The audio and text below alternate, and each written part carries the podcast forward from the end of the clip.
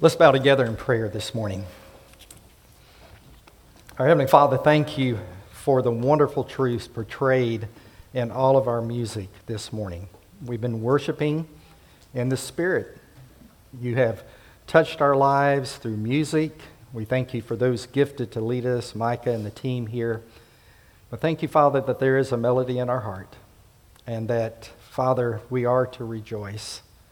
And we rejoice that we are a, a child of the King, that we are free, we are free indeed. And it's because of what our, our Savior, your Son, the Lord Jesus Christ, did for us upon the cross. Father, we're reminded in Romans what the Apostle Paul said For now there is no longer any condemnation for those who are in Christ Jesus. Why? Because we have been set free.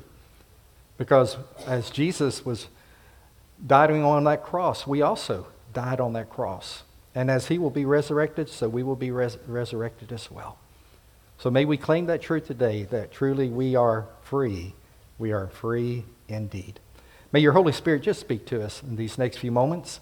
We just pray, Father, for the, the illumination of your Holy Spirit. You've given us the revelation from your word. Now illuminate our minds only through the Holy Spirit to be our teacher and to be our guide. And this is our prayer in his name. And the people of God said, Amen. Recently, I read an article about artificial intelligence and how that they are taking our human voices and uh, listening through the artificial intelligence, through the computers and all that goes into that, that they can actually reproduce our voice and make a sound uh, in uh, this way. That it's not us literally doing it, physically doing it, but a machine, like a computer, is actually doing that. Uh, there was a documentary on a particular man who has already um, uh, had died, and they were showing a lot of things that he said in his lifetime. But it was caught by those that were smart enough to catch it that artificial intelligence was used to make him say things he never said in his life. Now, when we look at that, we just marvel at special effects. And uh, there was a, a, you know, kind of a, a, an explosion of that after the Star Wars movies back in the 1970s. And from that time forward, just an explosion of special effects and it's an, it's an amazing, those special effects. But think about this. While this is something that is neat, that you have artificial intelligence that can take your voice, a year ago, they would have to listen uh, to 30 minutes of your voice to be able to duplicate that voice. Now, 3.7 seconds by the Japanese. In 3.7 seconds of you talking, then they can reproduce that through the artificial intelligence. And again, while we may marvel at that, there's going to be danger in that. Because then they can make people say on, on whether it be TV or internet or whatever, they're going to be able to have people say things they really didn't say. And you think about how fast moving social media is and the danger of that. Well, that's, that's another subject for another day. But what I want to remind you of is, again, the marvel of technology. It is, it is amazing. But this morning we're going to be studying a passage of Scripture that to me is more powerful than anything that has been developed or being developed now or will be developed in the future. And that is a picture of our Lord Jesus Christ when he stood on Mount Tabor, and there he had this, what we call the mountaintop experience. We call it the Transfiguration. On the screen, you're going to see a picture of Mount Tabor, and uh, as, it is, as it is portrayed, they're looking just east of Nazareth. You're on top of a of an area that is called the Precipice, where uh, it was believed that Jesus was taken out by those that were in Nazareth, and they were going to throw him off a cliff. And so, looking from that mountain, you're looking back toward the east, about 15 miles away, and that is Mount Tabor. So, open your Bibles and let's study this from Luke chapter 9. It's found in Matthew 17, it's found in Mark 9, but we're going to look at Luke's passage and study this this morning. And as you think about this transfiguration, and probably for most of us here, we're familiar with this story. We may have heard it preached or taught. At least we've read through the Bible and New Testament, you've read about it. But can you imagine what it must have been like for Peter, James, and John? What it must have been like for them to have seen Jesus transformed Transfigured is the word there, but transformed in that moment on top of that mountain. And then to have Moses and Elijah also to appear. Again, nothing we've ever experienced or will experience could ever duplicate. And so, my question for you this morning is going to be as we, as we go through this message, through the scripture, have you seen the glory of the Lord? That's what Peter, James, and John saw. That's what Jesus was experiencing. But have you seen the glory of the Lord? Well, let's begin, first of all, with the revelation, the revelation of this experience. And we're going to begin in verse 27 that kind of gives us a little running start into the passage of Scripture. In Luke chapter 9, beginning in verse 27, it says, Truly I tell you, some who are standing here will not taste death before they see the kingdom of God. Now, folks, I believe that this was fulfilled in what we're about to study. It says, Some of you, and I think that's talking about Peter, James, and John, not all the disciples, not all the believers. But I believe it was fulfilled because the very next story is about the appearance of the kingdom of God, about Jesus shining forth. And so I believe this was actually fulfilled in those men. And we're going to be told they weren't supposed to share it until a little bit later on, but they experienced it in this passage of Scripture. So in verse 28, we read in the Revelation about eight days after Jesus said this, he took Peter, John, and James with him up onto a mountain to pray. Well, let's stop there and just think. Eight days. Eight days after what he just said, but eight days after being in Caesarea Philippi. Caesarea Philippi was just to the north uh, of, of the area of Galilee from the Sea of Galilee. And this is where he had this conversation with uh, his disciples. Uh, there at the very foot of the, of the Mount Hermon. And, and the question was asked by, by Jesus' disciples Who do you say that men say that I am? What are people saying about me? And they give an answer. Then he says, But who do you say that I am? And Peter, most of the time, being the spokesman, very impetuous, being the spokesperson, said, Thou art the Christ, the Son of the living God. And Jesus affirms that and talks about Peter and on his faith, the church is going to be built. And so it's a beautiful statement there. And then Jesus is going to go on, he's going to predict his death, and he's, he turns his face toward Jerusalem. So that's what's happening here. Eight days after Jesus has said all of this, he's made his way to Mount Tabor, just 15 miles away from Nazareth. And he is going up, the Bible tells us he's going up to pray. Notice, uh, uh, anytime Jesus was about to do something or to experience something great, it was preceded by prayer. Think of all those times that something great happened when Jesus prayed or after he prayed.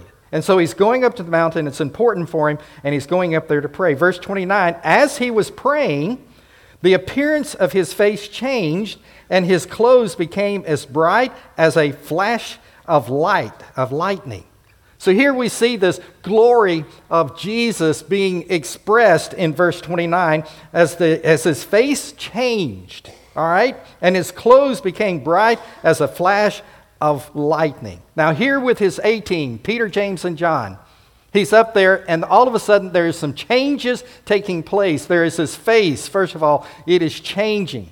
And the word change there in the Greek is the word metamorphosis. And from that word metamorphosis, we get our word, English word, transformed or transfigured. We know about metamorphosis. We know about a caterpillar uh, that uh, will uh, turn into a butterfly. And that's, that is a metamorphosis. In the same way, metamorphosis means something on the outside is showing a difference of what is coming from the inside. So it's a change from inside out. And that's what happened with Jesus. Jesus all of a sudden was uh, emanating light.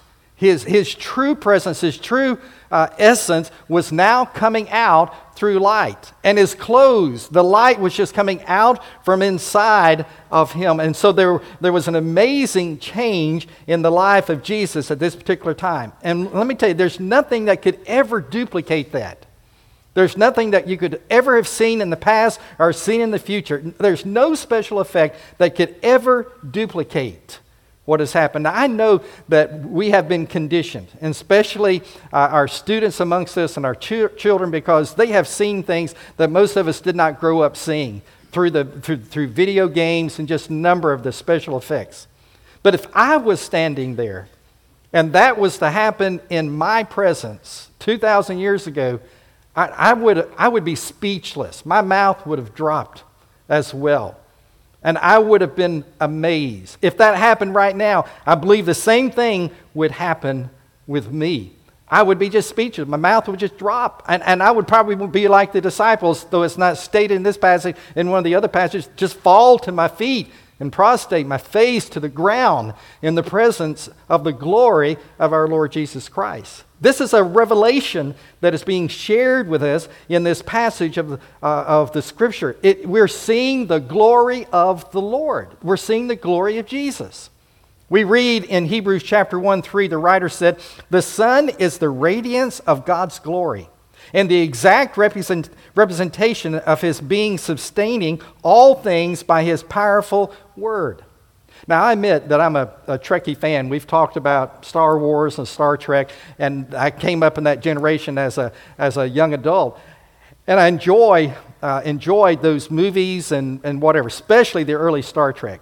And when you, when you had William Shatner and Leonard Nimoy and all of those that were part of the, the Star Trek enterprise. And I remember some of those episodes and it was duplicated in later Star Trek movies, and you've seen it in all different kind of space movies. But you would have an alien who would take on the appearance of a human. That alien would take on the appearance of a human, but eventually the alien would revert back to his natural habitat, his natural environment, his natural body. He would revert back to that somewhere in, the, in that episode you would see his true essence. For 33 years, Jesus' true essence was hidden. He was in a disguise. He was fully man and fully God. But in the 33 years, he limited himself to being man. But for these few moments on the, on the top of Mount Tabor, we find that Jesus revealed his true essence. All was revealed. The word revelation means to pull back the curtain. That's what God did with his son Jesus. He pulled back the curtain for a few moments so that his true essence could be seen by all that were there, so it could be documented by Peter, James, and John, so that they might know this and that they might be able to refer to it later on. Remember the Christmas angels? As they are hovering over the shepherds, it says, The glory of the Lord shone around them. And that glory was the glory of God shining. Here we see the glory of God shining through his Son. We see the glory of Jesus, fully man, but fully God. Some of you are familiar with the word, the Shekinah glory of God, the Shekinah glory. The word Shekinah is a very good Hebrew word, but it's not found in the scripture at all. But it came to be a word that is used to describe this because it speaks of a dwelling, that which dwells. And we know that the light of God dwelling in his Son dwelt amongst us for those 33 years and that eventually we will be back in His presence where we will see that true Shekinah glory of God. So I ask you the question Have you seen the glory of, of our Lord? Have you seen His glory? Most of us, what we think of when we talk about Jesus, we think of, of a man who maybe has long hair, has uh, the, the brown beard, the brown eyes, uh, the, the tan of a Middle Easterner, a Jew. We think of, that's what we think of when we think of Jesus. And that's okay to think of him in his human form. But think of him in his essence. Right now, in the very presence of God, you're finding Jesus there in the right hand of the throne of God. He is light. What we see on Mount Tabor is what he's experiencing at this particular time. He is the true glory as described in that passage uh, from Hebrews chapter 1. That's what they were talking about, talking about the true essence of our Lord. He was in a disguise here, but now fully in the presence of his Father. There's a lot of conversation about what does Jesus look like? What, what, what was his face? And you know, across the world, and we still see it, we find people always grabbing for these, these images of our Lord Jesus Christ, these spiritual images. I, I read one that uh, a, a person was working with tortillas, and they saw the face of Jesus in a tortilla, how it, was, how it had been baked and how, how it was tanned. Or someone made some toast, and the toaster, the way it, it, it burned into the toast, the heat into the toast, it was the face of Jesus. There was one woman that claimed she had a trailer and she had this just wide open window, and when she turned her lights on at night, that it cast light onto the other trailer next door, and it was the face of Jesus, and people paid a, a dollar a visit to be able to see that light in the face of Jesus. People are always wanting to know what does Jesus look like? Well, go to the scripture. Revelation chapter 1, uh, verses 14 and 16 reminds us of this that his head is as white like wool, white as snow. His eyes are like blazing fire. Verse 16 says, His face is like the uh, sun shining in all of his brilliance. That is what our Lord Jesus looks like. We read in Exodus chapter 33 that when Moses went up on the mountain to receive the law, there was a time when he wanted to see the glory of the Lord. And so he, he asked God, Can't I see your glory? And God said, No, you can't see my glory. You see my glory, you'll die. But what he did do, he let Moses see the backside as the glory was passing, hid him in the cleft of a rock, and let him see the glory as it passed. And when Moses came down from the mountain, what did Moses look like? His face was shining as brilliant as the sun. The light of God had impressed itself on the very face of Moses. And so it is when we look at Jesus. Hebrews chapter uh, 1 speaks about this fact that the radiance of our God is reflected in the face of our Lord Jesus Christ. So I ask you the question Have you seen the glory of the Lord? I'm not talking about with your physical eyes, I'm talking about with eyes of faith. Have there been those moments in your life and your experience? Many of us have. All of us can see the glory of the Lord. Well, let's move on in our passage and let's see the guest of Jesus. We've seen the glory of Jesus. Let's look at the guest of Jesus beginning in verse 30. In verse 30, it says, Two men, Moses and Elijah, appeared in glorious splendor, splendor talking with Jesus. Many times I'm asked when I'm working with a family through grief, preparing for the funeral, or during the funeral itself, I'm asked by people, will we know our loved ones in heaven? And if I'm not asked, many times I will refer to it in my sermon. Maybe not every funeral sermon, but often. And the answer is yes. You're going to know your loved ones in heaven. They're going to know you in heaven. This is one of those passages that helps us understand. Here, Moses and Elijah were recognizable. Jesus was recognizable.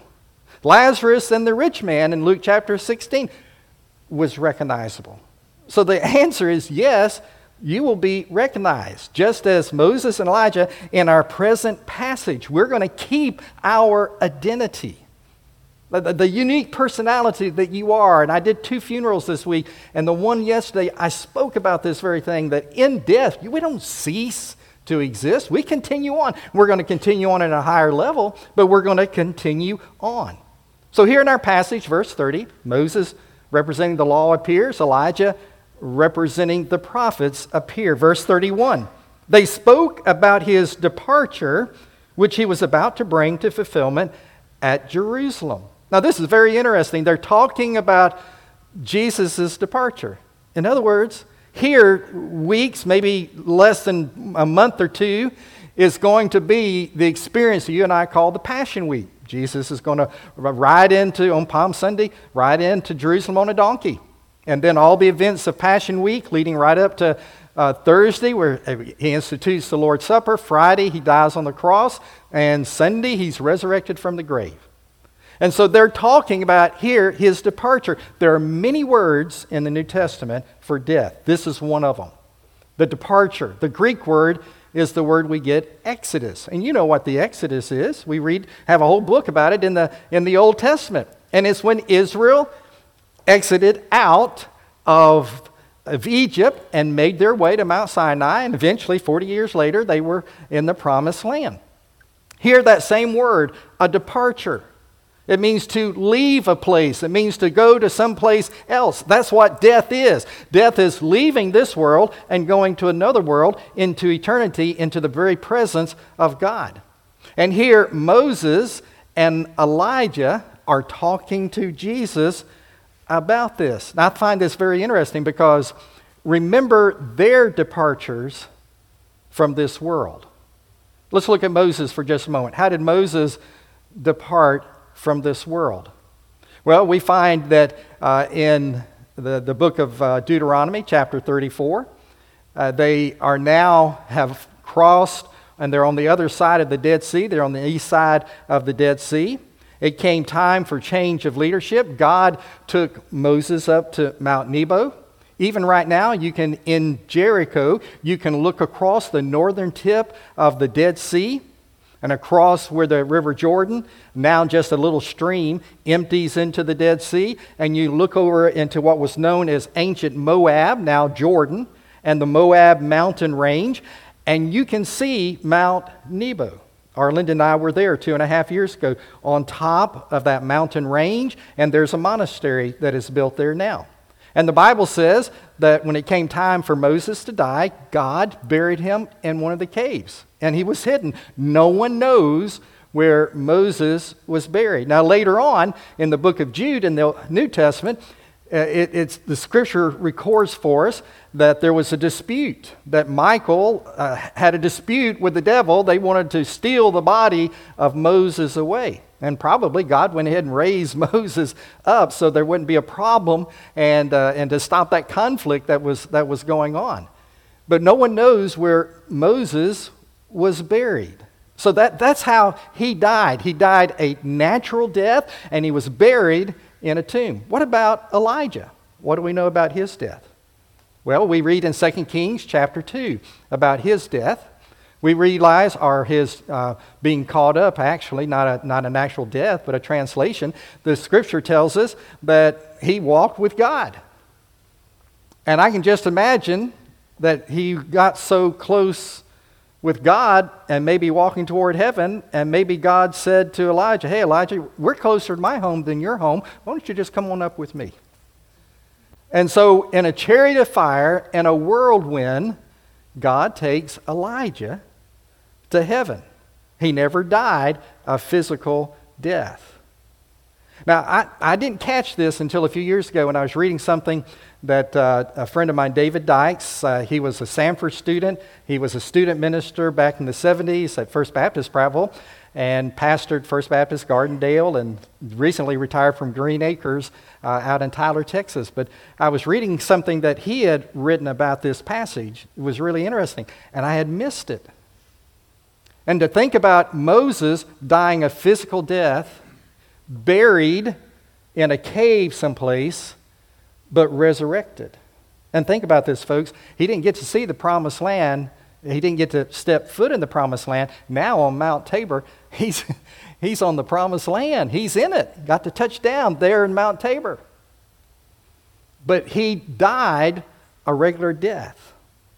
And then Elijah, he, he never died and he was caught up into heaven. Think about that. This is a picture of the second coming of Jesus.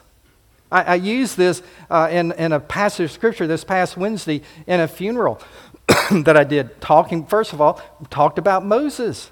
How Moses died, and he represents all of us as Christians that will die before Jesus comes again, his second coming. Remember this in 1 Thessalonians chapter 4? For the Lord himself will come down from heaven, and with a loud command, with the voice of the archangel, with the trumpet, the call of God, and the dead in Christ will rise first. Moses represents all of us who will die before the second coming. All your family members, all your friends who were Christians who've already died, Moses represents them. And if Jesus doesn't come in our lifetime, Moses represents us in that. When we die, we know exactly what happens. Our, our body dies, but our soul or spirit who the, the real person are, that which God breathed into you, made you a living soul, that goes immediately to the presence of God. 2 Corinthians 5 8, to be absent the body, is to be present with the Lord. We know that's what's going to happen. But the body is buried in the ground. This week, again, two funerals, the bodies were buried. But one day, because they were Christians, those graves will be opened up, and there will be a new resurrected body that will come out and meet the Lord in the air. That is the promise that God has given us through Jesus Christ and our faith. We will be raised first. But then the scripture goes on and speaks about, in the very next verse, the experience that Elijah had. Remember, Elijah, he was caught up. He never died a physical death. So in 1 Thessalonians 4 17, we see something about those who will be caught up. After that, we who are still alive and are left will be caught up with them in the clouds to meet the Lord in the air. And so at the Lord's return, He's going to raise those who've already died, like Moses. Those who are still living, He's going to catch them up, the Bible says. And that word for catch them up is the word that we get the word rapture from. You hear us talk about the rapture of the church. Well, that's the English word of the Greek word that means to be caught up. And Jesus will receive those who are alive in this very special way. Now, let me say a word to those of you who love biblical scholarship. You like word studies. Back in 132 BC, 70 men got together and they translated the Old Testament into Greek. And that's called the Septuagint. And so the Old Testament in Greek, 132 BC. They used the word, a, Hebrew, a Greek word, harpazo, that means to be caught up. Guess what word Paul used in 1 Thessalonians chapter 4 verse 17? The same Greek word. The word that was used to describe Elijah being caught up is the same word that Paul used for those who will be alive when Jesus comes again. But the truth is this are you ready? Are you ready for that? That's the revelation. Let's look now quickly at the response as we close. The response begins in verse 32. Let's look at Peter's response. Peter and his companions were very sleepy. Uh, maybe this is just a forecast of what's going to happen in the Garden of Gethsemane, all right? But understand something. Going up Mount Tabor, that's a long walk. You remember the picture? That's a long walk. Today you can go, takes you 10 minutes to go to the top by a car. You can't even get buses up there, but you can take cars up there. But it would have been a long walk. Maybe it was a long day. And, and so they're tired. Maybe they're in a dreamlike state. Yet they were sleepy. But when they became fully awake, they saw his glory and the two men standing with him. Verse 33 As the men were leaving, Peter said to him, Master, it is good for us to be here. I mean, what an understatement. Think about it. It is good for us to be here. Let us put up three shelters one for you, one for Moses, and one for Elijah. What he wanted to do was build a memorial, to build um, a shrine, you know, three shrines for Jesus, Moses, and Elijah. He didn't know what he was saying. that often happened with Peter, didn't it? There's sometimes he knew and he was right. There's sometimes when, let's just face it, that, that um, he was just like a schoolboy, just kind of babbling on. When I, when I see this passage, I'm reminded of this. I thank God that he has patience. Our Savior has patience with me, with people like Peter, people, people like you, that he had patience. But I'm going to tell you what, this made such an impression on Peter's life. Listen to what Peter said in 2 Peter chapter 1. For we did not follow clever devised stories when we told you about the coming of our Lord Jesus Christ in power, but we were eyewitnesses of his majesty. So this wasn't a made up story, is what he's saying. He received honor and glory from God the Father when the voice came to him from the majestic glory, saying, This is my Son, in whom I love. With him I am well pleased. We ourselves heard his voice that came from heaven when we were with him on that sacred mountain. Peter never forgot this wonderful experience that he had. Let's look, continuing on, let's look at God's response in verse 34. While he was speaking, a cloud appeared and covered them. And they were afraid as they entered the cloud. Again, the Shekinah glory of God, the brilliance of God, hiding all of his glory by a cloud, and they entered into the cloud. A voice came from the cloud, God saying, This is my son whom I have chosen. Listen to him. Someone has said this might have been a general rebuke of Peter. Listen to him. We'll come back to that in a minute. And then in verse 36, we find the response of these disciples. When the voice had spoken, they found that Jesus was alone. The disciples kept to themselves and did not tell anyone at that time what they had seen. Now, we're not told about Jesus' response at this particular to- moment, but over in Mark chapter 9, 9, we're told that Jesus said as they were coming down from the mountain, Jesus gave them orders not to tell anyone what they had seen until the Son of Man had risen from the dead. Jesus didn't want the crowd uh, trying to make him a political king. Uh, Jesus didn't want this transfiguration, this transformation to overshadow the resurrection. So he said, wait. And then the disciples' response in verse 36 was such that uh, they're coming down and they didn't tell anyone because in Mark chapter 9, verse 10, Jesus tells them not to tell anyone. Don't tell anyone right yet. And then the disciples also are speaking about the rising of the dead. But what about our response? What should be our response? Well, our response should be two things worship and serve. Please understand, this is a picture of many, many truths. First and foremost, I think it, it is a preview of the second coming of Jesus. I think that's why Moses is there and Elijah is there. They're, they're representing the, the two uh, aspects of our Christian faith those who've died in the Lord and are waiting, those who will be alive when He comes. So I think that's primary. I think it's primary the fact that Jesus is, we're seeing His true essence, His glory. But another part of this, I believe for you and me, our response ought to be just like Peter, James, and John. One of the other passages in the Gospel said they, they fell down. They fell down in worship. And folks, we can worship anytime, anywhere. It, it, it's not just a time, a formal time when we come together at 8.30 and 11 o'clock on Sunday morning, but it's anywhere, anytime, wherever you are. You can worship God. I've been blessed by worshiping God in many places like you on a mountaintop, a, a lake, a beach, um, in my office, walking up and down the halls at church. There are many times when I would be there and be no one else around. I'd be singing the hymns, singing the choruses. Um, I'd be praying. I'd be thanking God. I'd be wanting to worship. I remember one of my great experiences years and years ago was, was traveling down I 65, and I was tra- traveling down to, to Mobile.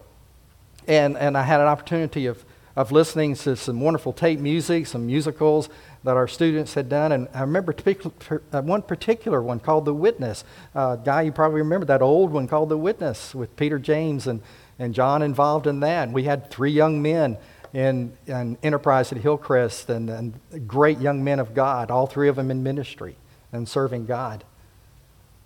And God just touched me, and I just started crying. Just started crying. Because of the message, the gospel message of Jesus. We can worship anytime, anywhere. Notice, notice what Jesus said, or, or God said. He said, This is my beloved Son, in whom I've chosen. This is the one I love. Listen to him. It didn't say, This is my beloved son, talk to him. It didn't say, This is not about prayer at this particular moment. We are to talk to God, we are to talk to our Savior. But here it says, Listen to him. Listen to what he has to say. That's part of our worship, is it not? We worship in spirit and truth. And we're listening to the word, and God's speaking to us. He spoke to us through the music this morning, He's speaking to us now through the preaching. We need to be listening. Then a part of that listening is then there's a response in our worship. Worship is not fully complete until we respond. And sometimes it's in our mind, sometimes it's in our heart, and, and, and surely it will be in our actions that we respond in our worship experience.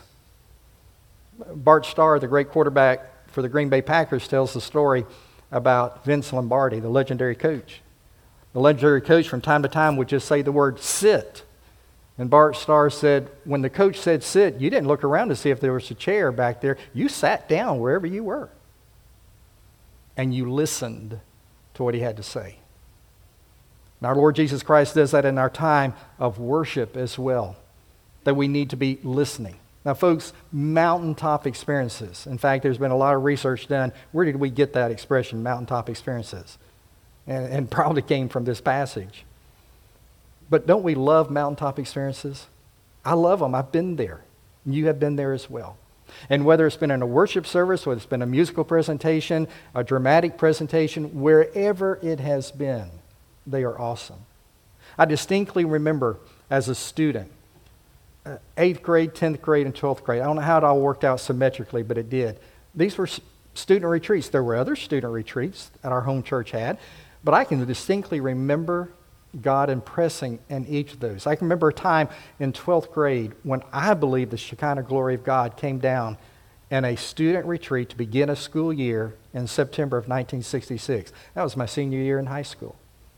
And we were in a, in a camp that was not too far off what we know today as the Turnpike in Florida, not just north of Orlando, near the Turkey Plaza. There's a Turkey Lake Plaza that is there.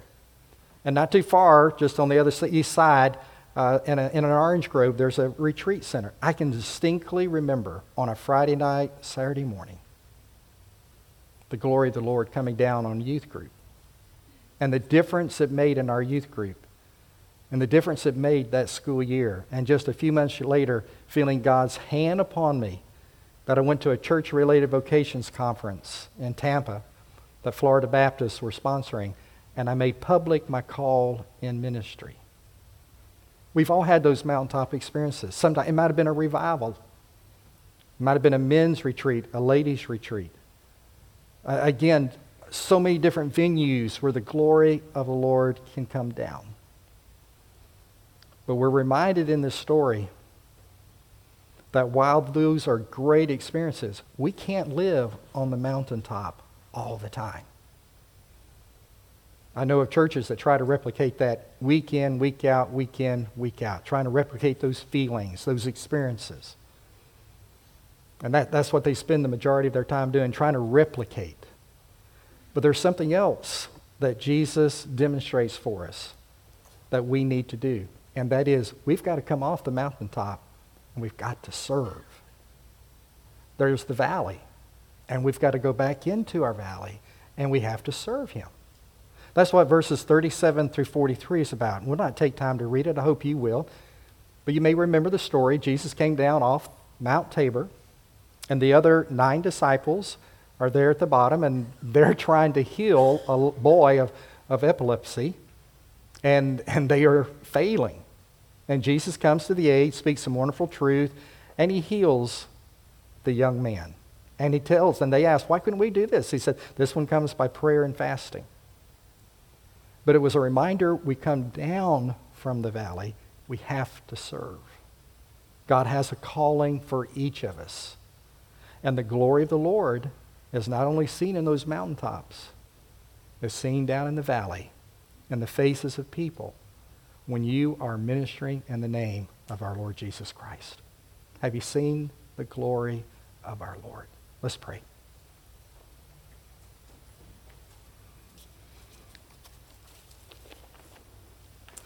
Our Heavenly Father, we are, are truly grateful for our worship experience. We thank you for this day and how you have spoken in a marvelous way. We pray that our spiritual ears, our spiritual eyes have been open to all that you want us to hear this day, this hour, this service. And we praise you for the uniqueness of your Holy Spirit that speaks and our responsibility is to be listening. Father, there's a time to speak. There's a time, as we had in our service, of praying. and you want us to bring all our cares to you. But Lord, help us never to forget a time of worship and then the opportunities of service. Thank you, Jesus, for the transfiguration, a pre- preview of the second coming, and a pulling back so we could see your glory. It was hidden for most of that 33 years. But you gave us a glimpse of what it's going to be like in your presence in heaven. And Father, there are times you give us glimpses in our experiences, whether it be worship publicly or privately. But may we also, Father, not be guilty of wanting to replicate those mountaintop experiences all the time, but be mindful to let them naturally occur as you speak and we open our hearts and lives. And then, Father, may we be faithful to serve you in the valleys that we live in. And there are so many opportunities around us. Open our eyes that we may see glimpses of truth you have for us. Bless this time of invitation as you speak to someone who may need to make a public decision or maybe a private decision. As your Holy Spirit woos them and speaks to them, may they yield. And this is our prayer in Jesus' name. Amen.